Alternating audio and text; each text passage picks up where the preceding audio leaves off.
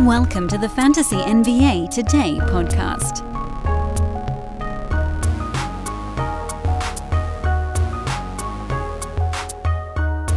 Greetings, everyone, and welcome back from your holiday weekend. This is a special, actually, I might even refer to it as an not an unspecial, unceremonious, very short weekend catch-up edition of Fantasy NBA Today that will likely have almost nothing to do with fantasy sports. Almost, I say. There will be a little bit. Mostly, we'll be doing a quick recap on All Star Weekend, what we got right and wrong on our very brief handicap on Friday's show. Kind of setting the table a little bit for the stretch run here with strategic elements, but no deep dives today because, look, it's a holiday. Most people don't listen to shows on holidays anyway. If you guys do, you'll probably end up catching up on this one tomorrow. But I wanted to make sure we got something out because, honestly, at this point, um, it's a streak. I'll be lying to you. If I didn't have the streak going, I would have skipped today, hundred times out of hundred. But I've got the streak going, so I ain't skipping today. And so we got a show out. That's what's happening. I'm Dan Besbris. Uh, hi again, everybody. This is Fantasy NBA Today. Once again, repeating myself is part of the business. This, of course, is a SportsEthos presentation, the best damn fantasy site alive. And it is not close. Ethos Fantasy BK over on Twitter if you want to go check them out. But let's quickly dive in here because I think uh, I want to keep this show to about somewhere between 10 and 15 minutes. This is very much a quick hitter, and we're already a minute in. Uh, very briefly here at the front end, you guys want to know where the hell I disappeared to. I guess it doesn't really matter because, you know, you still got the shows on the same days as usual. But uh, my family and I, every year we try to take the kids one time to go see some snow. And you know, the fastest way to do that if from if you're in Southern California is to go kind of up into the Big Bear Valley. We didn't do that one because we have some very close friends that live in the Bay Area. And we figured it would be fun if we made an annual tradition of meeting basically at not a geographical midpoint, but a distance midpoint, which is Yosemite. So we were off in Yosemite this weekend. It was really cool. Um, the weather was actually quite warm but there was still a decent amount of snow left from that huge dump from uh, back near New Year's. Remember, it was raining every day on the West Coast, at least uh, in the non-mountain areas, uh, and had an absolute blast. But the internet was god awful. The power was out for like a third of one of the days we were up there, and then even when it was on, it had about enough bandwidth for one person to be doing something, and uh, there were four adults and four children, and the older of the the the two older children um, are at an age where they want to be streaming stuff. Uh, so it was damn near impossible for me to see what was going on. So imagine my surprise. This is this this is the segue. See how he Dan, Dan did that there? It's like what a real expert move, they say. Imagine my surprise when I land back, not land, we drove. Metaphorical. Land back in Los Angeles to see that Russell Westbrook is signing with the Clippers? Yeah, there's a question mark at the end of that sentence. Not because that's not what's happening. That is what's happening. Woj has tweeted it, and everybody else has sent out their confirmation tweets, which are pretty hilarious, by the way. I feel like any one of us could be like, oh, yeah, my sources confirm what you already heard from Woj. Like, any, like any of you needed the other guy to confirm the Woj break, but whatever. This is madness from all standings, from all vantage points. This is madness. Everything the Clippers do right now is built on effectively not having a true point guard. But if they did have one, and Reggie Jackson was kind of that, a little bit more of a scoring first point guard, they had John Wall, who is like a slightly worse version of what Russ is doing these days, meaning a point guard who crashes into people and makes wonky decisions. I don't get it at all. The way that this helps the Clippers, I want to try to do this from a, a, a positive place because I don't want this show to come off as just me bagging on Russ, which I, I think I've done. And people on Twitter, they're always going to yell about something. But I think on the podcast, I feel like I've done a pretty measured job at this front. Russ is as a buyout candidate like a perfectly reasonable dude to get on your basketball team because all the metrics show that he's been playing at about an eight to nine million dollar type player value, which in a vacuum doesn't sound all that bad. No, that's a decent role player. But when you're making $40 million, that kills you in a number of ways. It's a negative because he's not living up to his contract. And then it's a huge negative because you can't then use that contract or that cap space, that money, to go get three very good role players or two slightly sub stars or a star and a role player or a max guy. That's why it's been so hard on the Lakers this last year and a half. It's not just that they had Russ and he was a bad fit, it's that his contract meant they couldn't get good fits. So they had, frankly, misfits. So for the Clippers side, I get it. You know, he's coming in effectively free at this point. His contract is is being paid by the Utah Jazz. Uh, whatever he agrees to with the Clippers, I believe, will just be whatever small amount the Jazz won't have to pay him as part of this this contract deal or its buyout. So, uh, at that point, you're kind of you're getting something on the house. So I get it to that end. And if he comes in there and he, you know, fulfills a role, it wouldn't be the worst thing on planet Earth. But here's the problem Russell Westbrook has shown, for better or worse, typically worse right now, that he doesn't have self awareness. Some players age very gracefully in the NBA, some players don't. We've seen it a bazillion times over the last 50 years or whatever. Some guys, as they get old, they are unable to see from the outside the erosion of their own basketball game and make the necessary adjustments to compensate for that. Someone who's aged incredibly is Chris Paul, actually. And I know this hasn't been the greatest year for him, but he's been able to find ways to continue to do the things that make him extremely effective, even even af- as he's lost quite a bit of his speed. Folks, picture this nightmare scenario.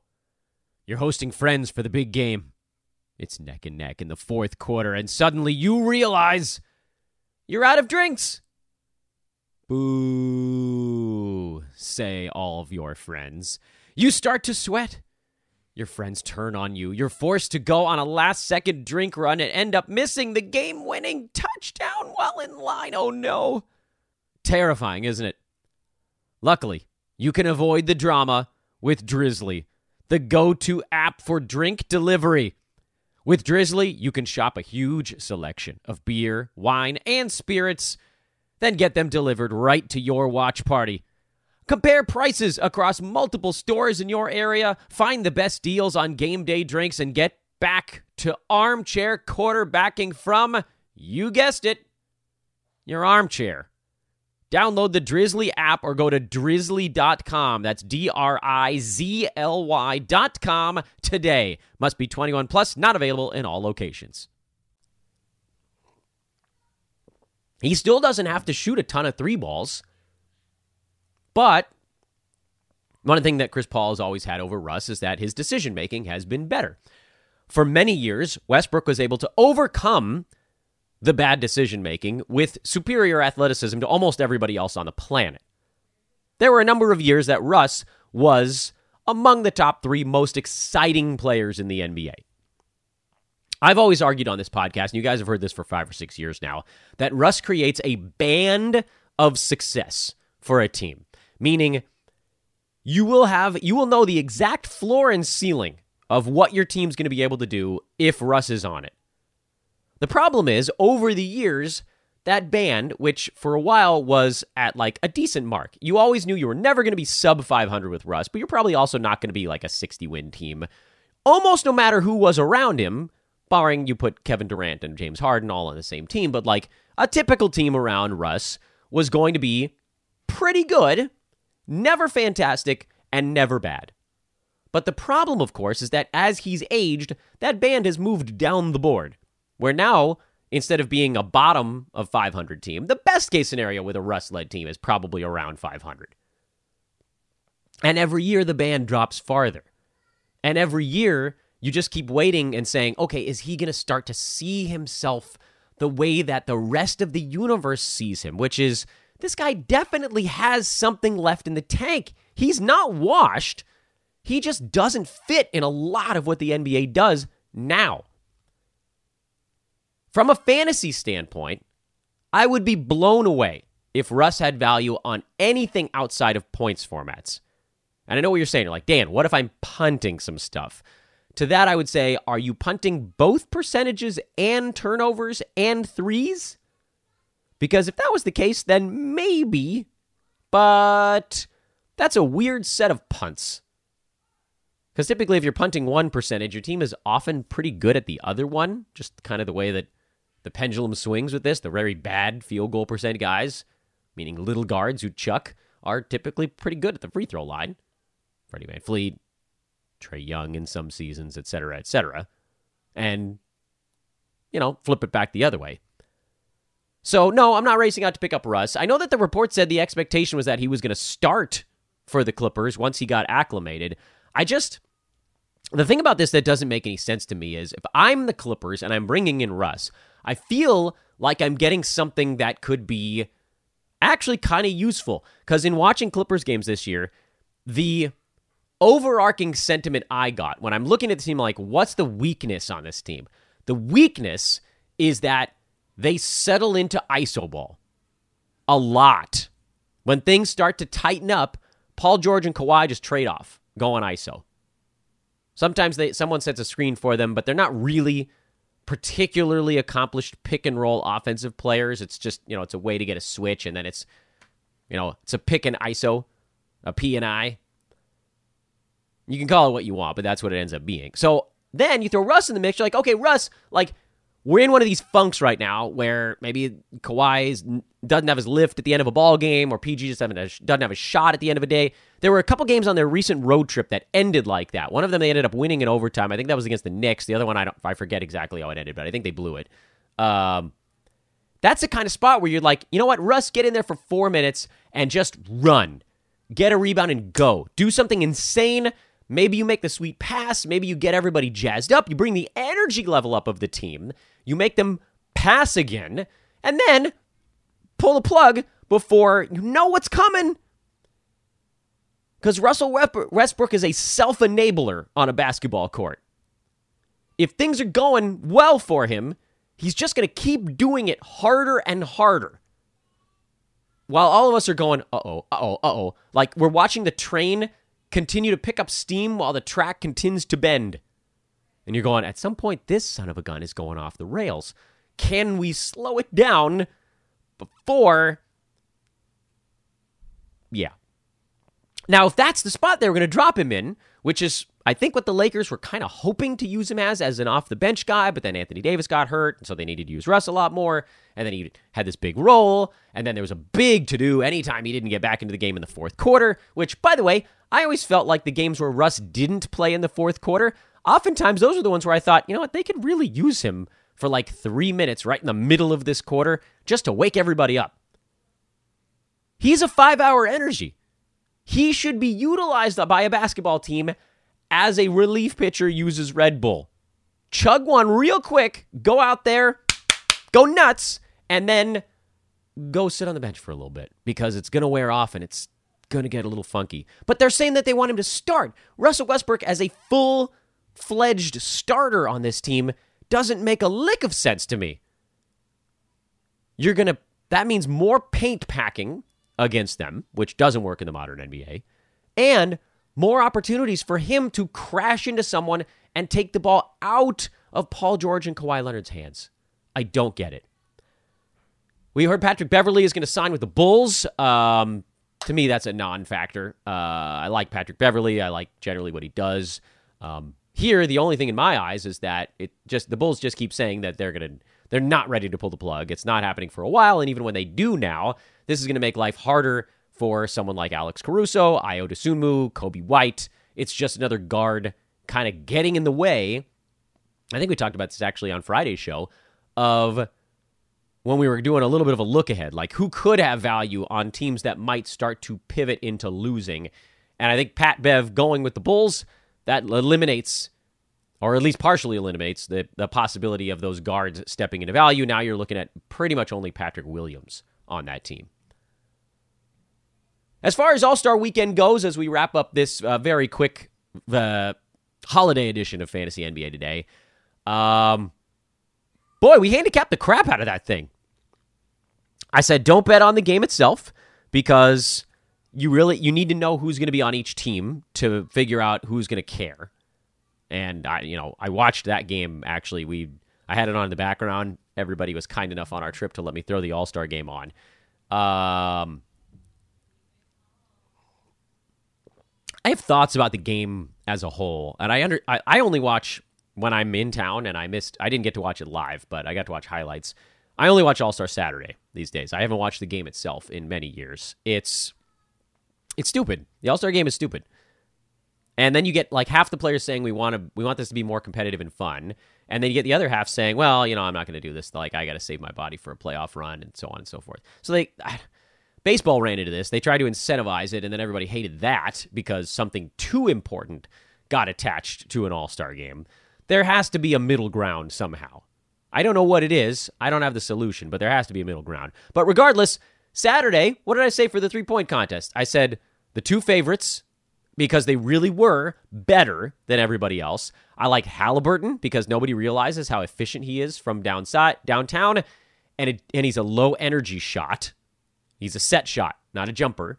And I like Lauri Markkanen, uh, but that one didn't pan out. Uh, but three of the four guys I talked about made the second round. So you definitely won money on that one if you split a unit. And then as the dunk contest goes, I think we said, like at this point, Mac McClung is there's a reason he's an actual betting favorite, that he was chalk because he was just a much better dunker than anybody else, and he blew them away. I found that game hard to put actual coin on because I hate to bet on, you know, four player. It's effectively a, a an exotic, I think is the appropriate term for that uh, when you're not getting plus money on it.